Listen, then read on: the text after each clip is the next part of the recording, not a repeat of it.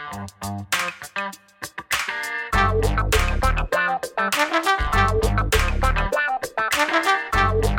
guys, Montel here, and welcome and thank you so much for tuning in to this edition of Let's Be Blunt with Montel. My today's guest is pioneering the cannabis industry with her brands and paving the way for women who want to be in the industry as well. She's the president of the Flower Shop, Arizona, True North Organics, and Perfect Earth Apothecary of Utah. She serves as a board member and officer for two nonprofit corporations running a total of five dispensaries and four cultivation sites between Arizona and Utah. She is a corporate attorney, licensed in both Arizona and California, and actively an active community member of the Arizona Dispensary Association and serves as the president of the Utah Cannabis Association. Greta Brandt, thanks so much for being a part of Let's Be Blunt with Montel today. Thank you for being here. Thank you for having me. Absolutely, it's kind of amazing. Uh, you know, you have a such an incredible bona fides.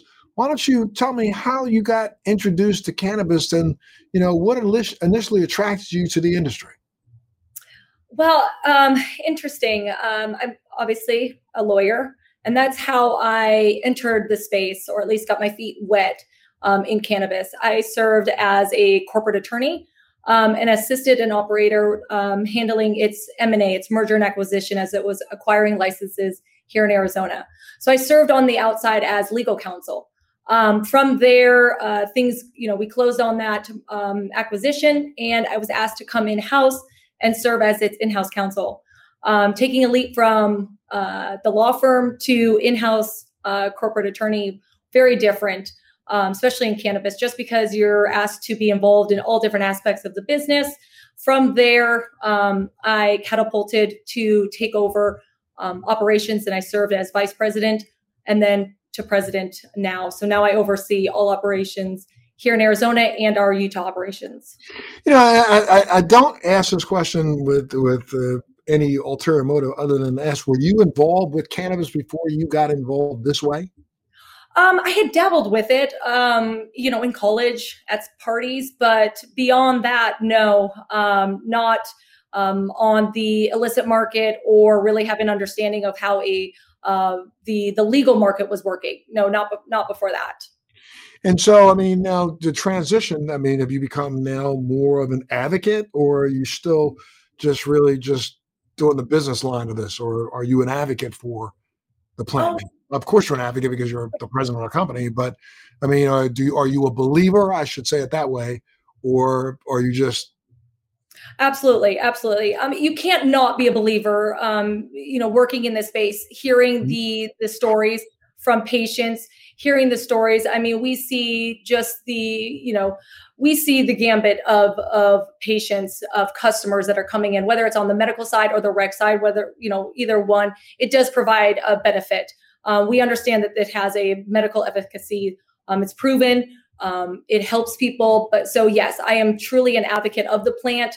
Um, there's a place, time, and manner for it for people, whether it's a social or medicinal use. Um, I, I absolutely am an advocate. I also serve on the business side and trying to lead that, be able to market that, um, and you know move the dial to allow for more of an open, inclusive, uh, you know, area for marijuana to be widely accepted. And you know, I mean, when you say it's it's almost impossible, there are lots of people that are in this industry that you know I would say but not any pushback, but to come back to you and say there are several people in this industry who really are in the industry more from a B two B or business standpoint than being true advocates, and I think that's part of what is stifling some of this business from moving forward the way it should. Uh, personally, that's what I think. Um, really, and, and, and I would agree with. I'm sorry, and I would definitely agree with that. There definitely is, and I think it kind of. And maybe you could probably pinpoint that as more of when they entered into the rec side, right? I, I'm coming from, you know, when we started in our states, it's medical. So we only understood it as the medical benefits, really hearing the benefit of the plant, educating ourselves through our chemists, through our R&D, so we truly, from a medical side, that's where we were built from. This the the program, whether it's Arizona or Utah, came from the medical side, and so uh, you know I entered it on the medical side. So it's really hard to not believe that there's that power of the plant. Yeah, and again, you know, and I think most of the people that that can differentiate the two, and say medical or rec, I think that's where there becomes a problem uh, because I truly believe that there is no rec side. I honestly right. think that anybody who makes a choice between cannabis and alcohol is making it for a medical reason, whether they want to admit it or not. Um, anybody who says that I'm going to use cannabis because it makes me relax better, that's a medical reason. Anybody who uses it because they want to sleep better, that's a medical reason. Anybody who wants to do it because they prefer to do cannabis because it's not going to give them a hangover in the morning, that to me is a medical reason. So I think that we've done ourselves a disservice in this industry by actually trying to differentiate the two. I don't think anybody's drawn to cannabis unless they're drawn there for some underlying reason that they won't even admit to themselves.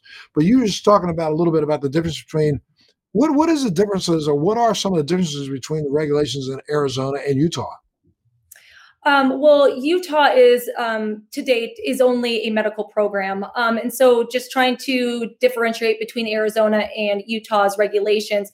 There, um, Utah is is is truly built upon um, the the premise of a pharmacy model. So we employ pharmacists at our our pharmacies um, was what they call them in Utah rather than a dispensary in Arizona. They actually get to use the term pharmacy. Correct.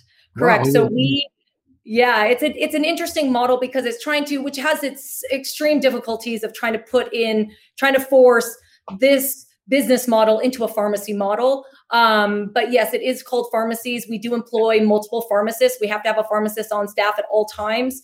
Um, and this is, a, this is a license. This is a licensed regular medical pharmacist, or this new category pharmacist. What is what is nope. it? Nope, a, a truly a licensed pharmacist through the state that has, you know, that's registered with the DEA. Um, they are, you know, essentially we we recruited them from a CVS, a Walgreens, um, some smaller pharmacies. That uh, seems almost that seems almost like uh, I don't know an oxymoron in the fact that the federal government would could then take their license for working in a place that's legal in a state. It's it seems so strange to me. Agreed, and they do take a big risk, right? Because there, the, this was the argument when we were um, discussing this with the legislature of what you are putting them, what risk you're putting them at. Because right now their license is at risk should they have to um, report some of these things through the DEA as their, you know, as a substance that they're providing. A lot of the time, it was, uh, it also caused a lot of headaches because pharmacists had to take either, you know, they're risking their job. So some of the times that they've got, like hospitals, for example, um, you know, they don't allow, um, you know, the pharmacist to be employed through a pharmacy like ours, as well as being employed um, at a at a hospital. So they take quite a big of risk, um, and it is this whole program is an uh, is is um, oxymoron. It contradicts, it contradicts with federal law at every turn, which is why we have problems with banking, which is why we have problems with lending. Um, it's just a very interesting dichotomy it's it's an interesting dichotomy, and it's also interesting for the fact that most of these people who are licensed pharmacists didn't believe in cannabis three or four years ago. These are the right. same people who are pushing back against cannabis now. I'm going to trust you to give me a product that you didn't believe worked three years ago. It's that's really kind of weird to me. And there are there are pharmacists, our our pharmacists that we that that work for us in Utah are not those ones. They truly have a personal story that attaches to why they believe in the plant. They've gone out and done their own research, even though we know that there's no medical, you know, trials that are being done or have been done that actually have been certified. So really that's the problem where people come into the store and you're asking a pharmacist to prescribe something that they don't necessarily have any medical data or research on. They've done their own research and have come up with working with our r&d department figuring out some of the cannabinoids figuring out the terpenes figuring out the strains that may be effective for them and then the delivery method that would be compatible to that to that patient yeah, so I find it very interesting that, that again, uh, from from my perspective, even even the, these are people who were trained in regular medical schools that I've been told a couple of years ago weren't even teaching anything about the endocannabinoid system, and now all of a sudden they've shifted over because there is a financial benefit in shifting over. You right. know, me, it's like it's, I, I, I, it's I find it hard to trust people like that because you know those you say, I, I recently did a had, had a doctor on who was talking about the fact that, contrary to popular belief, you know, we have been researching cannabis in the United States and Israel since the mid 1980s.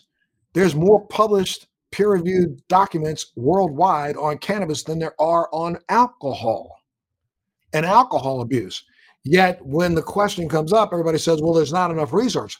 There's been more research done on cannabis than the majority of drugs that the pharmacists will sell themselves. Not that I'm I'm no, know, not, that is so true. And the caveat that they come back, you know, that the you know again public health comes back to say is is those aren't trials that have been over you know overview uh, have the FDA approval, right? And so they're you know they don't take it into context, which is really unfortunate, right? Because those trials were done for the last 20 years. We know that there's research. We know that there's, but they're not there's necessarily verified. There's enough research that's been done by the federal government to give themselves their own patent and claim the efficacy of the drug in their own patent. So I push back a lot when I hear these words. There's not enough research or not FDA approved. Come on, FDA, screw them for a second the organization in the United States is called the University of Mississippi that's been getting funding our taxpayer dollars for over 50 years to yep. research cannabis has been using our taxpayer dollars for over 50 years to send it to Dr. Mechoulam in Israel to do studies that the government then sanctioned enough to put a stamp on in 1999 to say we want to file for a patent for cannabis. It's just it's ridiculous to me that that we can actually talk out of both sides of our mouths and say, well, we funded it, but it's real, that's not real research. And it's right. crazy. Well, and, and, and, it's again, it always comes back to you're right, the financial benefit, right? Now that they're seeing pressure, and this is my opinion, right? Is we all seeing the pressure that people are under from now, you know, we already have one drug on the market that allow with with THC. So I mean, there's a pipeline. What I heard, I think yesterday, but there's 35 other clinical trials being done right now with THC from all the five big pharmas that are currently, you know, going right now. So it's coming. We understand from big tobacco, big alcohol, pharmaceuticals, they're already taking stakes in this. They understand it's coming. Cannabinoids, pharmaceuticals are coming. We know there is the medical benefit of the plant, but why we still, the federal government has not caught up yet yeah, it's the same reason why you know, I, I don't understand. If, if I was a pharmaceutical company right now, I would be reticent to spend dollars on a product that I have claimed didn't work for 30 years and now try to convince the masses that I believe in something that I didn't believe in three years ago. But I want to make some money off your butt, so I believe in it now. It's, you know, right. it's, it's, it's ridiculous that these companies are even trying to spend money doing what they think are clinical trials and picking one of the 250 cannabinoids to study when there's so much information that even the government knew itself years ago through the entourage effect and the funding of Mechoulam in Israel that you know it requires more than just one cannabinoid to do. And you know you're right there are multiple. You still have marinol in the marketplace. You can still get marinol which was a synthetic cannabis from the 1980s um, along with whatever this new trash is that's out there now. But you know i don't, I don't want to tie us down on that as much as asking you think the handwriting's on the wall that there'll be some movement in the Fed when it comes to expansion of use. I don't even want to use the term legalization, but what do you think that looks like? I mean, the next two, three, four, five years? I mean, we would love some type of movement. There's no question. I do believe the writing's on the wall in the next 18 months. There's going to be some type of movement. Um, where I see the smallest movement to be made is is descheduling it from a Schedule One to a Schedule Two. Right? I mean, that would allow for um, operators, and, and I'm speaking more on on the existing legal businesses, the states that actually have medical programs, recreational programs, whatever they're going to be, legal cannabis programs where you have legal operators. The challenges for businesses are, is immense. Um, the financial burden that we have um, not to say that we're all in we are here to make money. However to be able to have access to traditional banking traditional finance you know uh, you know have lending opportunities um, we are hamstringed in a lot of those different areas that um, just moving from a schedule one to a schedule two would alleviate some of those burdens for um, operators in this space um, but I do see that there should be some movement. But from a schedule one to schedule two, that would mean that you have somebody who believes in the efficaciousness of a product. And right. we have a president who's sitting in office who still claims that this is a gateway drug. And we have a vice president who, as much as she may lie and say that she believes in cannabis, made sure that more people are incarcerated in her state for minor cannabis law violations than any of her predecessors. So I don't trust either of them. And you know this whole idea of decriminalizing de- eh, eh, decriminalization through descheduling, to me, that still says when you say decriminalize, that still means that you're still a criminal. Well, huh? well, I feel like it more puts it in the sense of like opioids, right? We have the pharmaceutical company that had that sells an opioid that says the Schedule Two. They still allow for traditional banking. They allow lending opportunities. For example, mm-hmm. I, you know, as a as an owner and operator, my personal uh, financial standing in banks, um, you know, w- were pushed out. You know, so I even people that are even working in this space necessarily have difficulties obtaining traditional banking bank accounts if they know what you're doing. So you've got pressure from you know all sides of the industry that are asking for some assistance so that people can able to have bank accounts so paychecks can be deposited, insurance so that they can have health insurance. Um, you know, though a lot of those aspects are, but it's true. You know, I, I don't necessarily think that we're going to have movement from president or vice president um, to to be moving the dial here. And again, one can only hope. It's been so long. They have, you know, 32 states now have programs, cannabis programs. um, 37, right? 37. Yes, sorry, yeah. 37 when is the time to make some movements? And again it's not going to be they're not going to be um, they're not going to just have the federal government get involved on this. They're going to obviously leave it to the states. But again i would hope and you know doc you know and, and history does seem to see to to predicate that we would be moving in that direction. We have the safe banking act that got somewhat close to being passed to at least alleviating and acknowledging the hardship on legal businesses so if they at least can see it. Especially legal businesses that in the last 18 months have been considered critical services in almost every state there's a business. I mean, how can you call this?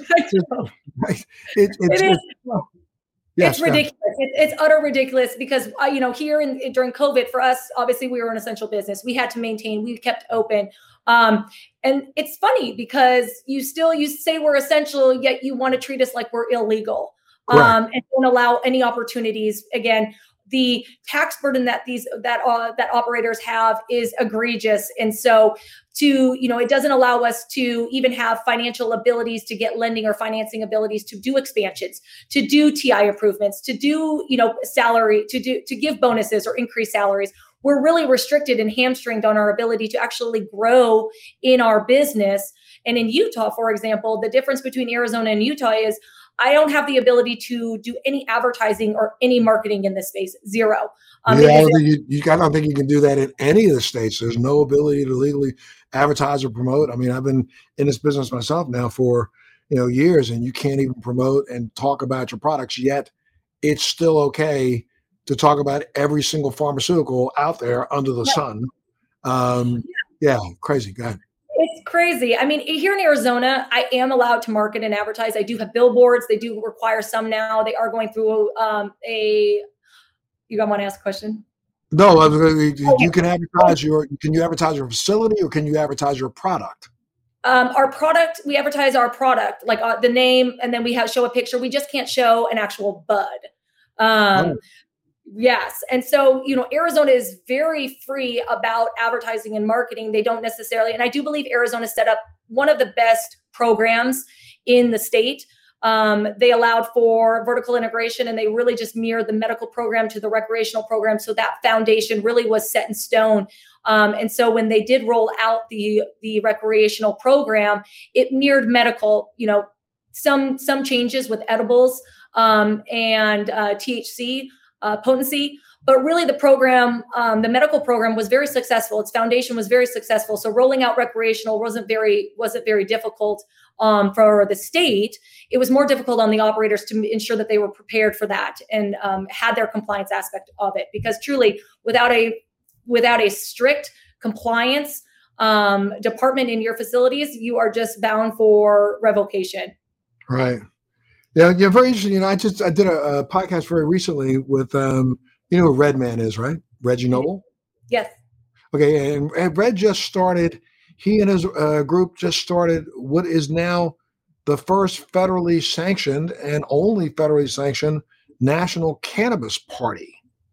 What do you think about that? I mean, I think that's something that's really could help to change. They have now, you know, established the National Cannabis Party and a party and organization that's able to fundraise under that name and actually able to support and even put a presidential candidate up uh, as a nominee um, uh, based on their stand on cannabis. So, what do you think about that?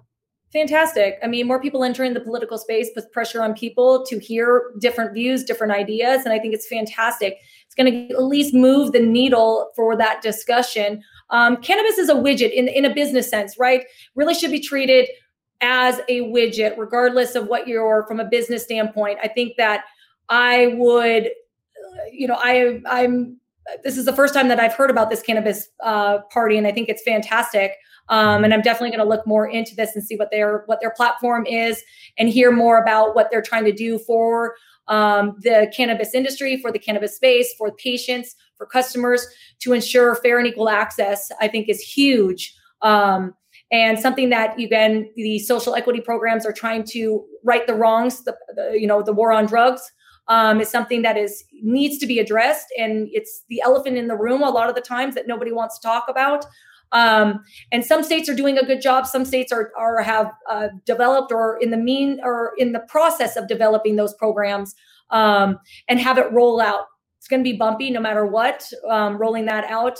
Um, but I'm I'm very encouraged to see states moving in that direction and really trying to correct some of the wrongs that we've done. It's very encouraging to see a woman like yourself actually sitting at the helm of you know uh, cannabis industry uh, uh, couple outlets because I mean, it, it, though the percentages seem to be growing, mm, there's not enough of you out there in, the forefront. I think being promoted as being represented. I mean, I, I, look at you and I think, you know, typical upper middle class housewife. You know, I mean, that that comes to mind, and I think that that needs to be an image that is discussed and shown more as a representation of this business right you have to make it mainstream. It really needs to be. The fact is is what you know women are represented but they still are underrepresented especially in the executive level. You know you hear statistics 37 36% of um, c-suite in marijuana businesses are females. Um, and i think to an extent possibly yes but here that i see you know i'm one of in in utah there's one of there's there's two females. Um, in arizona there's maybe maybe five um, we are very well underrepresented in, in my job, especially being a female that has, you know, worked very, very hard to get to this position. Um, it's a very male dominated industry and we need to encourage and we need to um, elevate women and minorities in this industry. Um, and I take that very seriously. Um, but you're right. I am the stereotypical, you know, housewife that is the demographic for people to get to to market towards because those are the ones that are more um, skeptic that really aren't necessarily um, uh, encouraged by having marijuana not only for you know maybe they have got kids that they're they're you know a little bit more hesitant to um, allow access or maybe even just education and inf- information on marijuana but it is, and it's our job to encourage women and minorities to enter this space. It is a great opportunity. This is the fastest growing industry. Um, I, I, I always tell them like one year here is five years in another business. It is so fast, um, which creates its own challenges. Um, which is why you know some days are harder than others. Um, it's fast paced. Every day is very different. You're really triaging your problems. You know, you come into the office with the best intentions to get all of your things that you know you need to get done, but by the time you know by noon your your your schedule is gone. You're just triaging issues triaging you know business decisions um, because things do change very quickly. Regulations change um, uh, rules uh, zoning you know we, we deal with complicated zoning and land use issues um, because nobody really wants you to be where you want to be. Um, so they make it extremely um, difficult to open a dispensary open a cultivation in specific municipalities and at the same time, I think this industry has been doing itself a little bit of a disservice over the course of the last, especially in the last year when we have been considered such a vital resource in so many communities that we are not spending the time. I mean, still to me, I think the industry has been focused in the last couple of years on B to B, meaning business to business, you know, relationships rather than B to C. You know, educating the consumer, letting the consumer understand the viability of this as a product. Um, I, I, have been disappointed in the fact that you know there's not as much effort put into cultivating you know the next generation of consumers or even cultivating the generation that's here right now. I agree. And honestly, it's on us now because we need to educate our customers. We need to educate the community about the benefits because nobody else is. You don't have pharmaceuticals, you're not having the the you know the federal government, the state government, nobody wants to touch it. It is now it is now put on the operators to do that education, which again, the flower shop is is is is taking that path for that wellness journey whether your your journey you know can be a day it can be a long you know a lifelong journey where cannabis can play a role in there and how the benefits are. And I think research and development, whether that's from your own internal organizations or utilizing the education that's out there, it is our job to educate the benefit of marijuana. Why are people consuming this? Why are people putting it in their body? I mean, it, it's you would want to know that before I would consume something. Is this safe? Is there a medical purpose for me to take this medicine, to take this product, whether it be that's what our job is and that is where i think the industry has fallen short on because they're trying to grow as quickly as possible and that has come towards you know that was always on the back burner but now i think the expectation now for customers is that is educate me provide me the best customer experience provide me the information of why i should be choosing this product this medicine for my for my ailment for my issues because now i have the opportunity to choose you know a lot more Sure, sure, and I, I, I agree with you. I think that you know it is incumbent upon this industry before this industry implodes to start educating the consumer, and we have failed to do that. I just don't understand myself personally why. And then you know when we take a look at,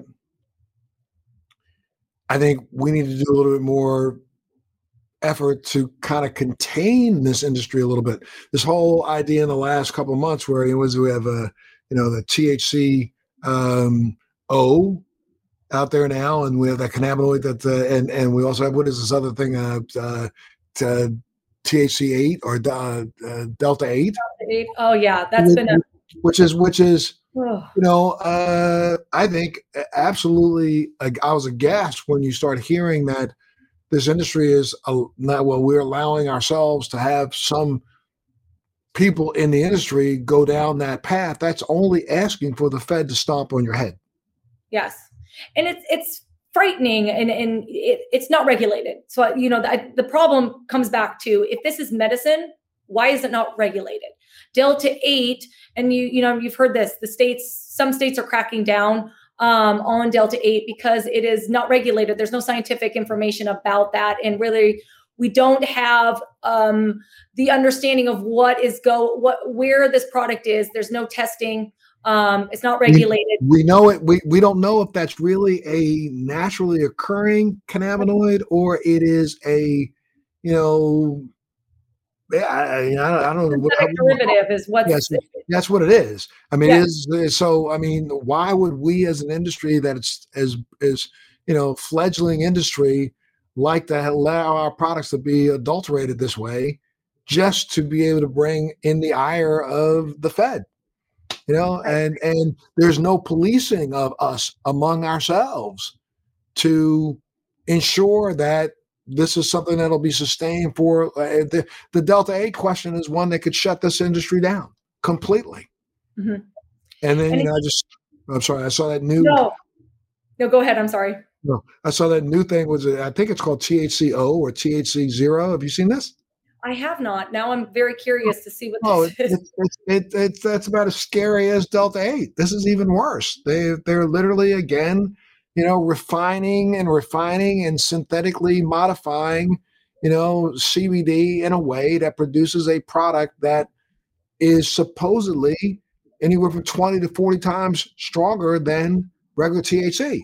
Why would we do this? And not push back against whoever decided. It's just like, you know, I don't know, about, about two or three months ago, there was a huge article out about, um, you know, those idiots who were selling, you know, uh, the THC bump, you know, which was a, which is a, a THCA, but right. has been activated and they call it bump. Why the hell would we even want to use a term like that? Right. And it looks like white powder and Correct. you're just putting you're you're putting you're you're you're putting, yes you are putting us back in the box right as the right. illicit illegal drugs that you know we are trying to fight and combat that image that reputation and really that's that's horrific to think that that's even okay Um, it's sad. I mean, it's sad because again, some people though they want to find a niche, right? They find they think that this is a niche. It's a quick buck that they're going to be able to get their product out, get a name from themselves, differentiate themselves, and that is not the right way to do it.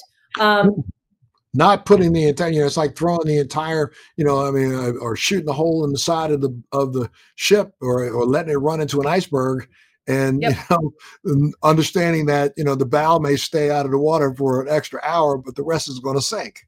Agreed. And delta 8 is just that. And i think that it's it's every state is grappling with that. And i know that that's it's going to be on the legislative agendas on majority of states that have a program because it's something that has to be addressed and then once they start taking the plant apart this way and picking one cannabinoid or one you know variant to go after it's only a matter of time until they try to limit whatever other variant you have that might be of value it's like again you know we just started scratch i think this industry is is so fledgling it's like the wright brothers still pushing a wooden plane down a hill i mean you right. know we we have barely you know, we, we've all been on this CBD tip for the last couple of years just because of one television special, but not even understanding that, you know, there are 250 plus of these same components that we know from the beginning work better in an entourage way and work right. better when they're collectively put together along with the terpenes, along with the flavonoids. Um, but now we're going to allow you know, the Fed to step in and say, well, I'm not sure if we really want you to put these terpenes in. Stop. You know, I mean, I, they open up the bad door with this, I think. But they first have to recognize us and that's going to be a hard push too is is uh, you know before they get into and then i mean it's a slippery slope right? Again you're you're you, you got conversations about price control you got conversations about limiting potency limiting cannabinoids mm. limiting terps and it's just a slippery slope because again do we you know where well it, uh, first of all I, I, I laugh at that too is to say is is well first of all you've got to recognize us as a legitimate business. You got to recognize us as having a medical benefit um, before you even want to dip your toes in the sand right now but you're right. I mean, the, we don't do ourselves any favor by pushing the envelope too far and you know thinking we can get away with it because of a, rec, of a rec program that you have in a state that allows you that latitude to really push the envelope. And that envelope being pushed is going to break this program. The, bro- the program is at its infancy. We are still get trying to demonstrate the support of the community support of our lawmakers that they do see this as a value add and then regulate it in a manner that's appropriate just like you do for pharmaceuticals just you know so we're not doing ourselves any favor and we're allowing the loudest people the most obnoxious loudest people to get the headlines um, right. And that's our job and this is where the industry is failing is is is is not providing a loud voice that is opposing that type of behavior opposing that type of product and then also providing the education that backs up why they need to support medical marijuana or marijuana, um, whether you're a patient or just a consumer, you know, based upon what your lifestyle and your well-being is. And that's where our job is. And I think, you know, I, I do think that there is some merit to this whole idea of a national cannabis party. And I would love to connect you with uh, those who put that together because I think that they could use your expertise in helping them, you know, navigate what they're trying to do now by setting up individual state caucuses or uh, state uh, offices. Um, and they're allowed to do so by the federal government because they are now federally sanctioned as the National Cannabis Party. So um, maybe when we're offline, I'll, I'll, make sure to get information. Sorry. Yes, please, yes, please do. That's fascinating, and I, you know, um, I deal a lot with the legislature, especially in Utah, just because of how political that that that is. And I really, you know, my sole focus for for Utah, not sole, but a majority of my time is spent dealing with the legislature and educating them, providing providing that that information, common sense you know, and, and bringing common sense um, to the table of, of rather than a fear based um, reaction is really, really bringing, you know, that R and D, really bringing the medical side of it and understanding the benefits. Um, but it's true, we need, you know, more than ever. I think it's the time for a national party. I, I, the timing to me is just perfect. Um, you know, as I do think in the next 18 months, you're going to see movement one way or the other, even if it's banking, we'll take it. It does right. provide an inch. We'll take an inch. Right, man. We need an inch right now. What's your opinion on the decision, you know, to not let Sha'Carri Richardson compete in the 21, 2021 Tokyo Olympics because she tested positive for cannabis? And, you know, when you hear her story and you understand why she tested positive for cannabis and she was using cannabis in a state where there's a legal medical program. It just seemed crazy to me that they would have the audacity to, to to pull her ability to represent the United States for that. I agree. I think it's twofold. A, I can understand why the World Anti-Doping Agency um, didn't allow her, right? Because it still is a uh, prohibited substance. Again, er, the United States. My personal opinion is is this is ridiculous.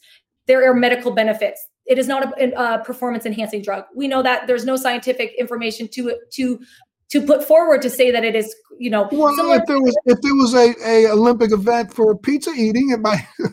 right, right. I'm just, I'm well, just joking. But, no. I mean, but that's what I mean in, in the sense that they're trying to say is it's, it boosts self confidence. It boo, you know, in, in her use of it, whether you know, regardless of what the use is going to be, it's legal. There's a medical benefit that doesn't necessarily, if it's for stress, for anxiety, for performance, it's not a performance enhancing drug. And I think that you know, where is that line? Gatorade seems to be okay.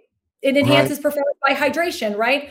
Correct. But and then we go on for steroids. Steroids is clearly has been um, uh, deemed not uh, deemed a performance enhancing drug. So where does marijuana lie here? And I think that's going to come down to their decision. And it does sound like they are reviewing this now. That they are been asked by the stakeholders to review um, marijuana as a substance. But again, I, from my personal opinion, believe that she should have been, you know, she should be able to go. Marijuana should be I used think, for recovery. I, I think that that when that positive test came back from her, they should have tested everybody, every oh. Olympian, and found out that you know there are a couple sports that recognize the use of cannabis and have been using cannabis for the last five Olympics, and nobody's even tested them because they were afraid that if we test one, we test the rest, and there won't be there won't be an event. Right. I mean, you gotta you gotta think in terms of you know skateboarders and think in terms, and I'm not trying to cast yeah. aspersion on particular people, totally. but there are certain groups of athletes who are have always thought about cannabis as being not an enhancement, but just something that's part of their lifestyle. So right. the fact that they didn't test them, but they tested her, that's where I thought that the problem came in.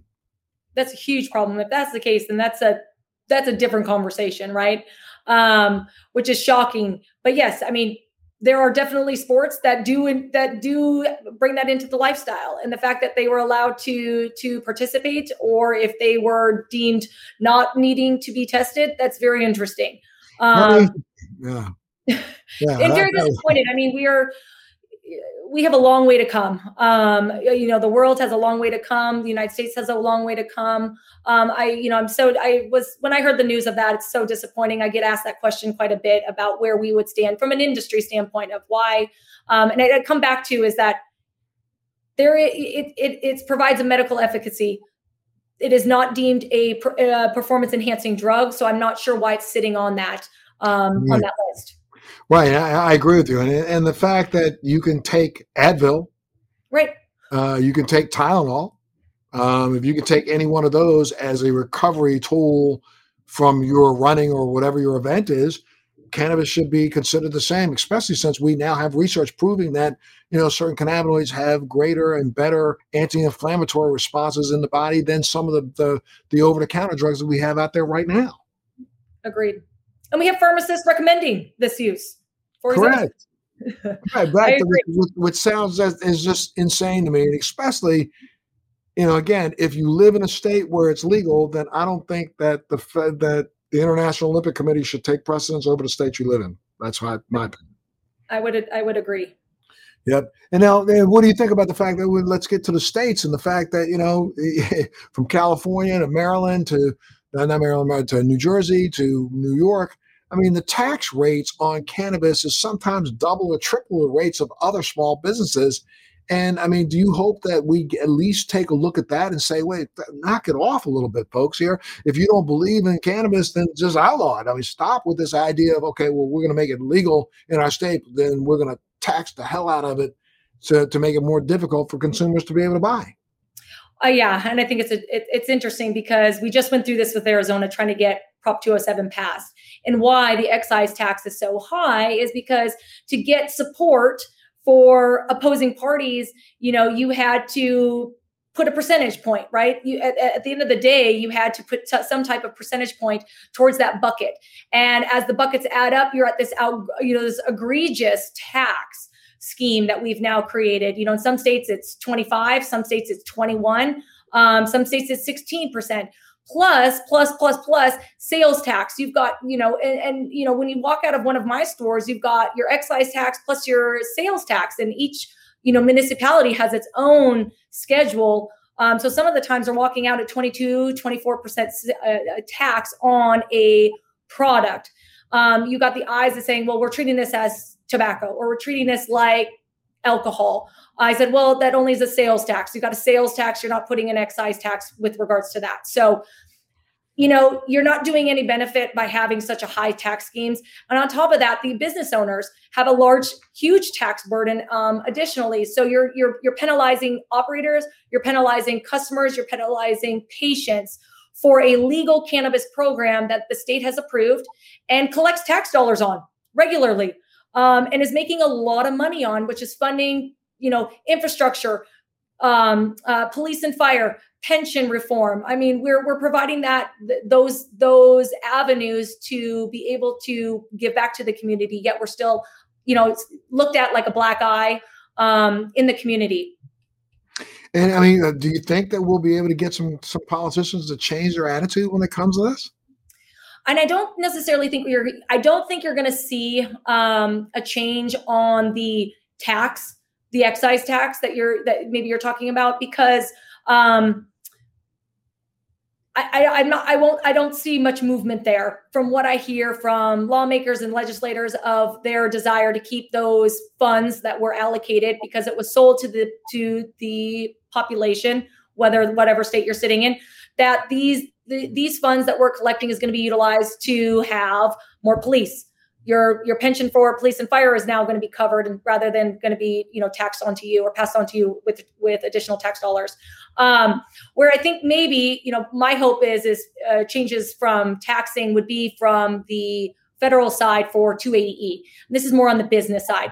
Because once we are tax you know we come in line with regular businesses it allows um, you know operators like us to give back to the community really try to provide a, um, a sense of um, community with our patients.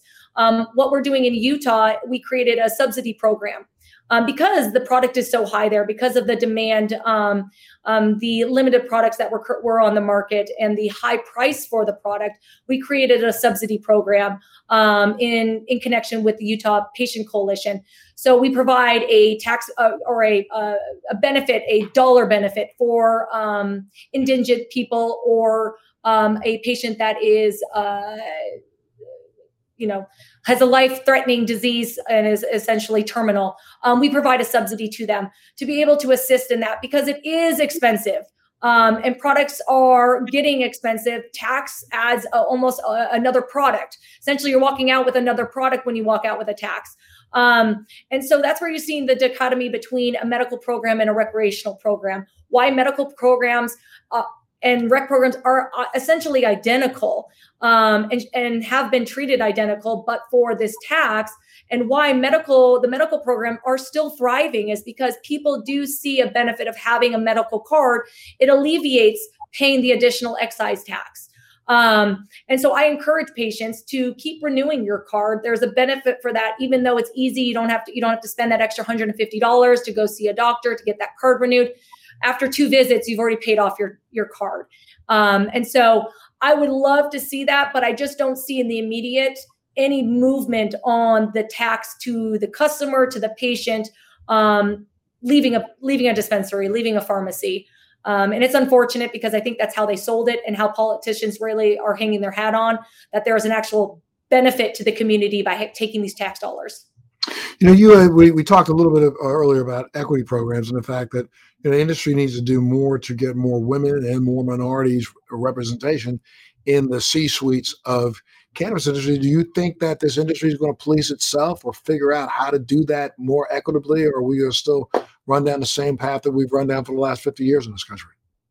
I think we need to police ourselves. Um, and I think that it's incumbent upon us as operators, me specifically, is to hire women and minorities, give them the opportunity in the fastest growing industry, currently right now is is we need to be elevating that. And i'm glad to see that we've got statutes um, that require social equity. Um, you know people are going to do workarounds and it's unfortunate but really it's the benefit to have um, a working class that is equal both men and women that have the ability um, to be side by side. It is our job to elevate that to give opportunity because um, there's opportunity everywhere there is you know and it it is now that we need to act um, and that's something that i'm very passionate about. Um, i do try to bring females in. I elevate at, at, at, any opportunity because it is extremely hard to break into any industry but it's extremely hard to break into this industry as a female. Um, i came about it in a different manner as you know as a lawyer. Um, and i had my own challenges you know coming into this space. Um, and so I've seen firsthand how females and minorities, um, how hard it is to to break into this industry. And so I, you know, firsthandedly, I try to elevate that. I really take that to heart. And I believe that it is incumbent upon us as operators, because it's not going to happen otherwise if we don't do it ourselves. Um, it's going to fall into the same trap. Um, but you're seeing now more females coming in, more minorities coming in, and it's allowing them to stay and really encouraging them to remain in this space because again, how fast this industry evolves. You know, I really do. We need to we need to figure out a mechanism that keeps them employed, keeps them here, rather than the easy out, the the easy sale, um, which ends up being you know looking a little bit different at the end than what it started with. Absolutely. I mean, what's your favorite part about, or favorite thing about being in this industry? What's your least favorite thing about being in this industry? Um, my favorite thing is working with uh, working with the talented team that we have here. Um, it's very hard to find um, loyal, trustworthy, uh, talented team members, and so I I really really enjoy the the, the team that we've built. Um, it's been hard. That's also the hard part of it is going through um, you know and finding that team. Uh, the hardest part of the day you know for me the hardest part of the job is just the unexpected right? It's um, you got to be able to be adaptable in this industry. Really things change very quickly and you need to be able to adapt and move. And so for some people it's very hard to make that transition of, of knowing what the next play is going to be. Should that fall through you got to be able to pivot. Um, and so you know the, the hardest part is um, is navigating that um, with your team and, and, getting everybody to understand the, the, the the flexibility that you have to have, the core framework and foundation that you've created for this business. It is adaptable, um, and just being able to to to navigate that those challenges. Um, there's challenges every day. Um, this this industry is extremely difficult to operate in. Um, not only because you've got you know the the federal legis- uh, regulations, you've got st- state regulations, you've got municipality regulations, um, you've got licenses that you've got to protect the asset, you've got part you know individuals working underneath or working with your license that you know you've got to have a firm hand on a compliance portion of that, um, complicated by banking, insurance. Um, you know, all of those things um, really complicate just your normal day to day business. Just going back to when we were a cash based business, very difficult. I you you essentially are your own bank here in your office. You know, you just I just keep hearing the tick tick tick tick of counting cash. Um, and really the the struggle for businesses that don't have bank accounts, that's a real struggle. Um, you know, the banks that are touching you today are credit unions and maybe some state sanctioned banks that uh, you know it, that have a legal program um, but you're not seeing the national banks the wells fargo the chase the bank of america they're not touching you so um, and even the banks that are uh, banking legal cannabis businesses are far and really few that they take in as operators to to bank. So banking with just or or not having banking and just being a cash based business is very difficult. That is that leads for you know theft. You've got a lot of fraud. You've got a lot of security issues, um, and trying to pay uh, your employees. You know, I've got over uh, you know 120 employees just in this state. I've got seven facilities. You've got trying to pay your taxes, trying to pay your SRP, your, your utility bills, your um, health insurance uh, premiums, your um, car insurance premiums. I mean, all of these things require a bank account, and having to try to launder essentially launder money into a bank account to then be able to legally pay um, you know a liability on your books is very challenging and that is where it would be um, yeah, wait, that's all challenging. Yet the Fed will take their their their taxing right. cash, right? They just right. take and they want it in a check. Huh? And they want it, and they want it in a check, and you're like, well, tell me what bank account to put it in. Right. And so it's another another oxymoron, uh, you know, another oxymoron that you just can't reconcile. Yet you are federal. You you want my tax dollars, but you're making it very difficult for me to pay you. And we're fine paying you, but how can I pay you in a method that is acceptable? So what do you got to go down and get money orders? Yes, I mean, majority of the time, people will go get money orders at Circle K, um, and you know, because they can't go into another bank because they get flagged after ten thousand dollars. Your utility bills are twenty thousand dollars a month. So, I mean, you're going into Food City um, and feeding an, um, a utility meter um, with cash, and the security risk for that is quite big. Um, so it's just you want a legitimate business allow us to operate like a legitimate business. Allow allow um, traditional banking traditional financing opportunities. Allow us to pay our employees. Allow us to have health insurance. Allow us you know there's many things that would be able to be beneficial um, to not only the community but also to our employees and to our patients well, i was, I was going to ask the question of how would you like to see things improve in this industry but you've just outlined many of them right there Yes. I mean, banking for sure, my lord. Um, and again, I think with the federal government at least recognizing, you're going to see the illicitness fall off. The black market is always going to be there, but those will be outshined by the legal businesses. Providing some tax breaks. California is crippled with its tax schemes, crippled with its licensing, which is why it's prefer- you know why you see the black market surging.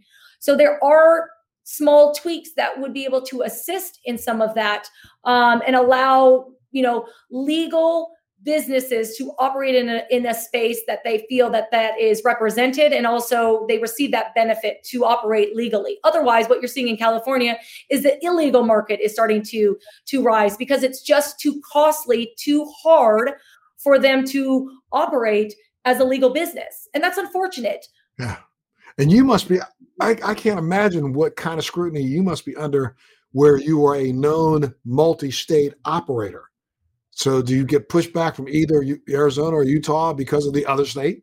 Yes, you get it's very challenging. It's very challenging, and it's unusual too, is because every state you you treat every state separate, separate and distinct, right? Because you can't cross federal lines. The state entities have to be separate and distinct. So the entities that hold those licenses that are operating those businesses are essentially very different businesses. Yes, they have same structure of management, same structure of of your business organization, but they're very challenging because they do believe the money laundering situation. And that is this crossing state lines? Are you utilizing product here that you're utilizing there? Are you you know we're medical here but you're medical and rec here. We have the feel that you must be pushing a rec agenda. Um, and it's far from the truth. We really just want to occupy and and and, and operate in the program that we currently have um, yet you're always everybody is skeptical for what the next move is going to be um, what you're you know what you're trying to accomplish. And it's really providing that education providing the opportunity for patients to have a medicine that is holistic that is from a naturally occurring plant that we know is not synthetically manipulated in a lab. Um, that is coming. We you know you, you have to be blind to think that that's not coming um, pharmaceutical companies that I just heard are now starting to, to do uh, clinical trials on psychedelics. So that is the next thing that's coming, um, which is fascinating. Yeah, psychedelics are legal now in certain states. Um, yes. And and you're absolutely right. I mean, that's going to be the next. Uh, I don't know what's going to happen to that. I like that is the next. That is the next thing that I think the needs to be on people's radar is the psychedelics and how that is going to be ble- you know blended into the marijuana program, or is it going to be solely a separate program? I, it, to me, it should they should be completely. I I I I really feel very strongly about the fact that though they are on the same page. They are two separate products that should be sold separately, administered separately, and literally sanctioned separately. Um, you know, opportunities to to use you know psychedelics for the various reasons why they are now efficacious. That there's a separate controlling body that should be administering that, not put on the backs of the cannabis industry. I would agree, and it is. It's it's it's it's new, and it's still it's still if it's at its infancy stage. Um, and I need to do some more research with regards to you know the Oregon and states that have some limited um, legalization of that is how that it how that plays into the marijuana program, whether it's side by side, if they've actually blended it in. It's very interesting to me because um, that's coming. Um, and well, I think in years you'll see it. You, you've heard that uh, you know the new term that's out, which is Cali sober, which includes being able to utilize you know psychedelics and cannabis versus alcohol. So you know what I mean? There, there's yeah. now that term that term's now been used. Cali sober has been around for yeah. a while, but now yeah. there's an actual term for that. So you know, there and there are several uh, facilities opening up that are treatment centers that for different anxieties and other things that are utilizing and for addiction are mm-hmm. utilizing you know uh, uh, uh, psychedelics for addiction um, uh, cessation. So yeah, I, I don't understand why that should be controlled by cannabis industry. I agreed, and I think no, yeah, I would absolutely agree. I mean, it's it's like they're very different. They're very different. This is a plant based you know psychedelics are either from mushrooms or whatever you know whatever form it is not part of the cannabis plant so that's you know from from from your seat it is a separate and distinct business and program that maybe rods coincides with you know and likely in states coming on that already have an existing uh, marijuana program but it is it's it's interesting to see and i did look into um, just out of curiosity too is how marijuana can be treated for alcohol addiction in rehab Absolutely. and i find it fascinating and i want there to be more education on that that that is an opportunity that is interesting education some research we also do know that marijuana can be an, a gateway exit drug to opioid addiction also we've seen this not just the psychedelics but cannabis can be an opioid cessation tool rather than you know what the president seems to think is being a gateway drug. Greta, I could talk to you for hours. I, uh, we could we could probably chop it up on almost every single topic. So I'd love to have you back. Would love to. Thank you. Absolutely fascinating. You know way too much. This is great. Well, no, uh, you know I think it's time though that that all consumers know way too much, and that's yes. where I, I I go back to saying that I think this industry has done a a disservice to the consumer by not educating. I mean, right now, I mean, the number of baby boomers in this country who don't find cannabis as a valid product, it's absolutely insane. And that's because of us, the industry, not because of them. We've not done a good enough job educating them, you know, and, and, and the more and more we do, I think the better this industry will be. I agree. The next time you have me on, you need to ask me what I've done to to push forward the education platform that I've got slated to to be to be pushed out um, next month. So I'd be curious. Well, then we got to come back before next month. Then go, come on now. All right. Absolutely. Anytime you know that. I would love to have you back. I'm have my folks reach out to you. If people wanted to find out more about you, you've got what seven different dispensaries. We've got five different dispensaries. I've got three in Arizona um, under the Flower Shop. We've got one in Phoenix, one in Mesa, one in Ahwatukee. Um, and then I have two in Utah um, under Perfect Earth Apothecary in Logan and Ogden. Well, come on, give people all your stats. Let them yeah. know how to find out something about you. They go to apothecary.com. What do they do? How do yes, they get a hold I'm sorry. Um, come find me at uh, theflowershopaz.com um, for my Arizona operations. And then my Utah operations is uh, Perfect Earth um, of Utah.com. Um, again, uh, theflowershopaz.com and perfect earth a, uh, utah.com mouthful. Wow.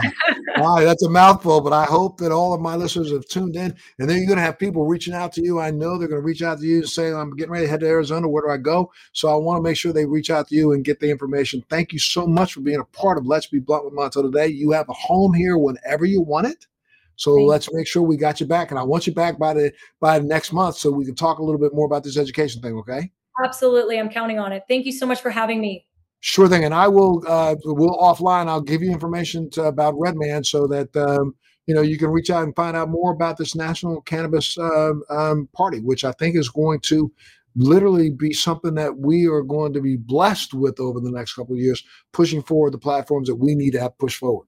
Agreed. And I think you'll be surprised with the support that will be pushed behind that too. Absolutely. All right. Well, you take care of yourself. Stay well. Thank you so much for being here. And make sure you tune in to the next edition of Let's Be Blunt with Montel. Thanks for joining me on Let's Be Blunt with Montel. Please make sure you're subscribed and hit the bell to be notified when new episodes post each week. We'd love to hear your feedback also, so please send us your comments.